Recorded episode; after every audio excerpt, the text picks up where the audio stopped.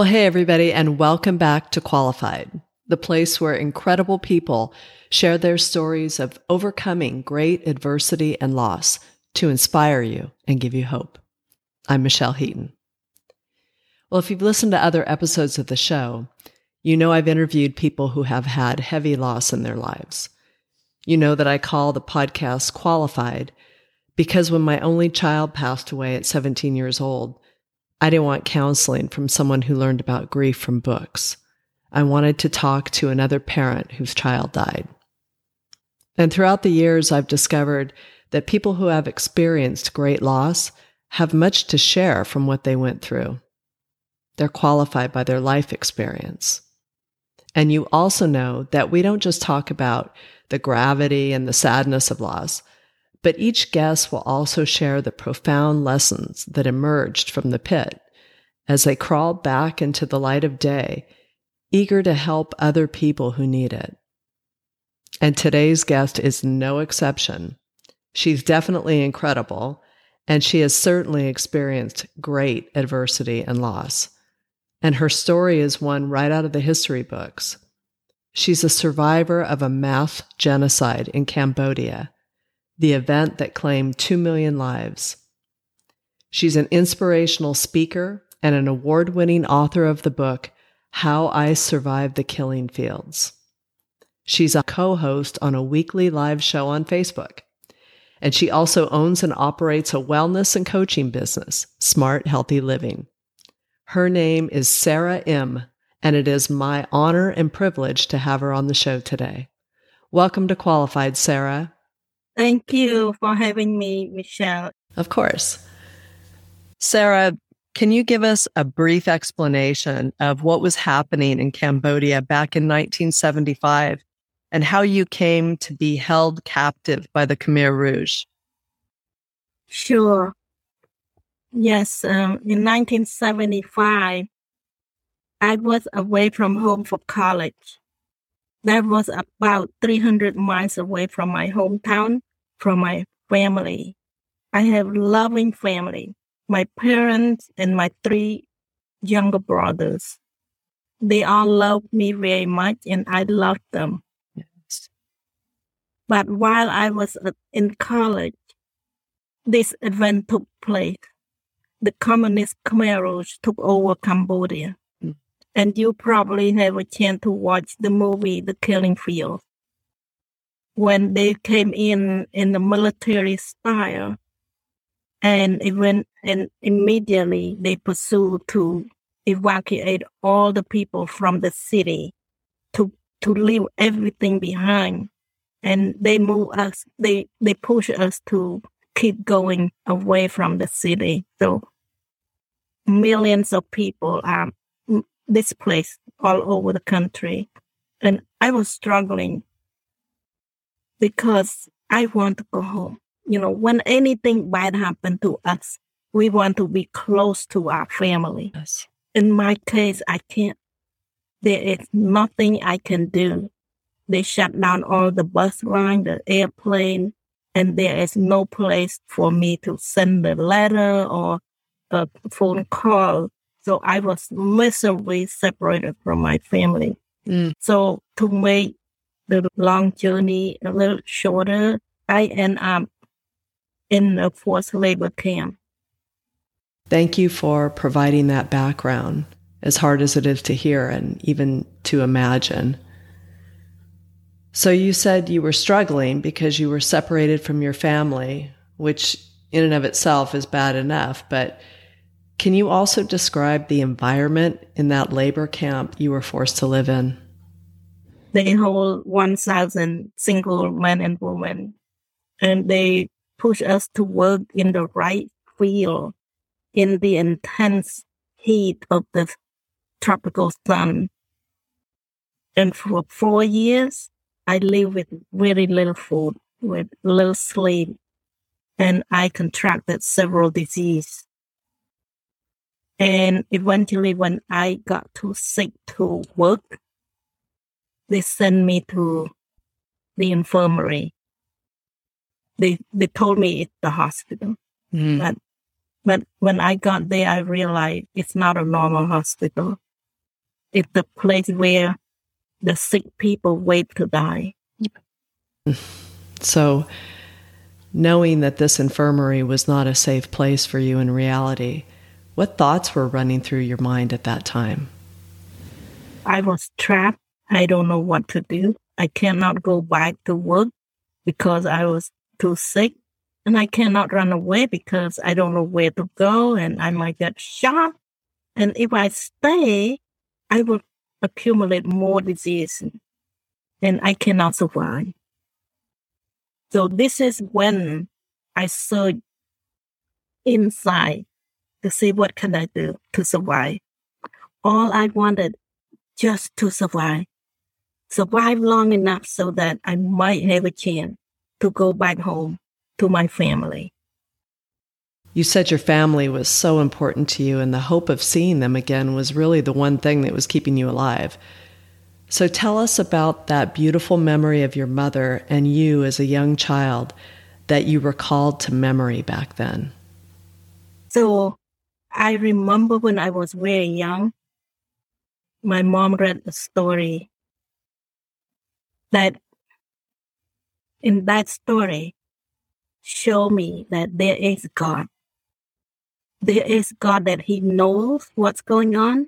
He knows the bad people. He knows the good people. And in that story, God sent his angel to rescue children and women from the hand of a very cruel person. So from then, I already make up my mind. And I said, there is God. That's what I believe. There is God that is bigger than anything. And when when my life is in danger, I remember that God. And at nighttime, quietly, I start to pray and asking God to help me. So in the midst of all this, you began to pray. And things did improve a little, which gave you hope. But then the situation took a turn again. Tell us what happened next. Well, during that one time, after I prayed for, for weeks, it's not just one time. One morning when I woke up very early in the morning before everybody else, I have an extra energy, so I decided to walk out from that infirmary. And I walked back to the workplace. And I met a young team leader who is very kind and compassionate. And she took me in her group, and she eventually she found me a job in the kitchen. She said, you are too sick to do anything, so you can go and help out in the kitchen. So that is the one action that God, clearly it was God's work, because nobody ever had a, a job working in the kitchen. Everybody was miserable in the rice field. So working in the kitchen, there's so many benefits. I get access to more food, and I have opportunity to work in the shade, and also less hours. So I have more time to sleep and more time to rest. Gradually, gradually I feel better, and eventually I gain some weight and and become a little bit healthier. So that's how I survived the first time. From the kitchen, when they saw me look better, feel better, they wouldn't let me stay there. They pulled me out from the kitchen, throw me back into the rice field again. Mm. So my my health started to decline again, and I keep losing weight. But I endure for four years. Four years in this horrible situation. At the end of four years, they moved the camp. They moved closer to the jungle. So when I saw that, I realized that that's again my direction. My direction is to go back to my hometown. My hometown is now in the in the jungle. So I realized it's the wrong direction. I need to do something. So I feel like God gave me the courage. Give me the courage to plan an escape. In your book, you give more of the details, but can you just tell us who you were with, how you managed to get away, and then where you ultimately ended up? I I gathered three close friends to attempt a very dangerous escape, and we did it. We did it. In the middle of the night, in the middle of the jungle, very dark, because we had to do it at nighttime. And you know, jungle, there is no no electricity. It's black.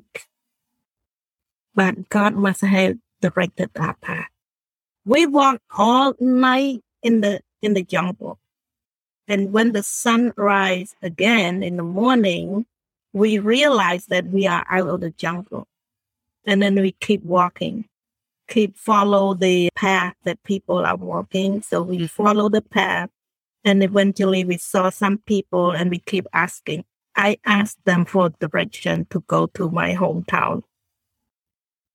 So eventually, eventually some people gave me the good direction. So I just followed the direction. And then we keep walking. It's a long walk, long walk. But um, I end up finding my family eventually. Wow, that is an amazing story of perseverance and strength. And I know you're just summarizing it for us here, and that the reality of it was so traumatic. So can you talk specifically about the losses that came as a result of all of this? The greatest loss is the time, the freedom. We we don't have any freedom. Yeah. And And we lost everything that we ever owned. And I lost my time with my family. Yeah. That's the precious time. Especially my mom was just recovered from four years of paralysis. She had an accident. Before I went to college, she had an accident and she became paralyzed. And I was the, the caregiver because I was the firstborn. So I took care of her for four years. Four years. But that's maybe that God what that's what God used the time for us to build the relationship, to build a strong bond together. Mm-hmm. That's how I I always remember the love for my family, and and I will do anything to survive. Just to to go back to my family. Those are tremendous losses that most of us can't even fathom. Being held captive, losing four years of your life, your freedom, your possessions, and your family, that is so much loss. So several years later, you write a book about your experience in which you said that you believe your life was spared so that you could help other people. Can you give an example in all the public speaking that you do? Do you know of one or two examples of people that were helped by hearing your story? Yes. One young lady was in my audience when I spoke at the Rotary Club six, seven years ago. And a few months later, I ran into her. I did not recognize her at all. Through a Chamber of Commerce event. And she pointed out to me, when she, she introduced me herself, she said, Sarah, I was in your audience. I will not never forget you. You saved my life. I, I was shocked. I said, how? Tell me. Mm-hmm. She said, I have been suicidal all my life.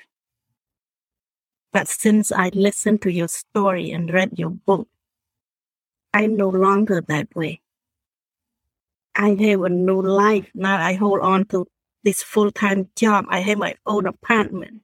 I'm a new person. Oh, I almost, I almost went. Oh, thank you, Lord. And a few months ago, one of my friends from church, bought a book and she read, and then she sent to her mom in Pennsylvania who struggled with her chronic illness. Her mom is in her seventies. After reading my book, her mom texted my friend, she said, after reading Sarah's book, knowing how she'd gone through and all the horrible things she experienced, I feel like I can move on. I keep going. I can keep going. Yeah. Well, I think it's just wonderful that you were able to help people by telling your story. And it's my hope that you're doing that right now by being a guest on the show. So, Sarah, you know that I always ask my guests to share the important lessons they learned by going through difficult and traumatic times in their lives. So what can you offer today to someone who's listening, who's hurting, and needs help to keep moving forward? Yes. Some of my life lesson is that, first of all, you have to have purpose in life. The purpose that is bigger than yourself. For me, at that time, my purpose was my family. It's beyond me. It's bigger than me. I did, I did not just want to live for myself. My life is for my family as well. And also the love, the love that, that I have in my heart that keep me going. It helped me to endure. When you have love, love is such a strong, powerful feeling that helps you to endure the hardship that you otherwise you wouldn't. So perseverance is so important because I did not give up. I know what I want. I know I want my family. And I keep pursuing. So perseverance. It's so important in our life. Never give up. Never think that it's impossible. We'll not be able to do it. You have to have some strong reason why you do it. So the love and the faith. You know, we have faith. I have faith that I, I believe that something will, better will, will come up. If you are, if you are struggling to keep going on, think of something that you always wanted. Maybe your family, maybe your career, maybe your business. I don't know what you what you really want to reach, but imagine, envision that you you will be able to reach. But it requires you to keep doing it. If you give up, that's the end. You will not get there. Yeah. Yeah. Gotta stay strong. Yeah. Well, Sarah, you wrote an award-winning book called How I Survived the Killing Fields that captures your story. What was your purpose in writing that book? And also, how difficult was it to re-experience all of this past trauma when you were trying to gather the information for the book? Oh, thank you for bringing up that book. That's my first open door about my life to the world. And my purpose is to help people to have a better perspective on life. Because if you didn't know about how much I struggle, you probably think that you are the only person who struggles so much. But we all struggle. We all have our own unique story.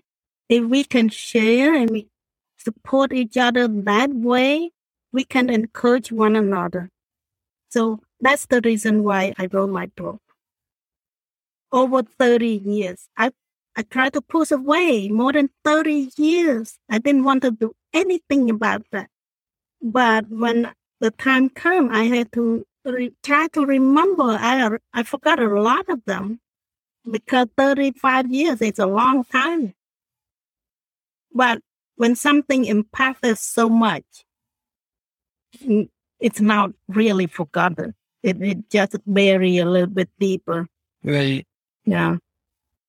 But once in a while, when I get together with other Cambodians, we talk about our memory. Mm. We talk about our struggle. So we, it kind of helped each other a little bit. But we didn't have that many occasions. When, when we got together, we just talk about something else. Yeah. You don't want to talk about that. Well, Sarah, it was an honor to speak to you. You shared so many important lessons with us that you learned through your struggles. You reminded us that family is so important and that the love of family is powerful. You talked about perseverance and the need for all of us to keep pressing into our circumstances and not give up if we want to achieve what matters to us in life. And you emphasize the value of faith and the power of prayer, not just when things go wrong, but at all times in our lives, to be grateful and to appreciate what we have. Do you have any other final thoughts to pass along to us today? Well, I just want to encourage everybody that have your purpose, your life purpose. Your life is meaningful, and trust in the Lord. He loves you. You know, your faith is very important. If you don't have faith, you cannot go far. Just knowing that the storm come and go, it doesn't lingering around too long. So just remember that way. Because I live in Florida, we have a lot of hurricanes, but we still alive. A lot of us alive. It's only come one time and then it disappears. So if we think about our life situation that way, we will be okay. The hard time will pass. That's encouraging. Thank you, Sarah. So I want to mention that in addition to your book, you also have a website where we can learn more about the coaching and speaking you do.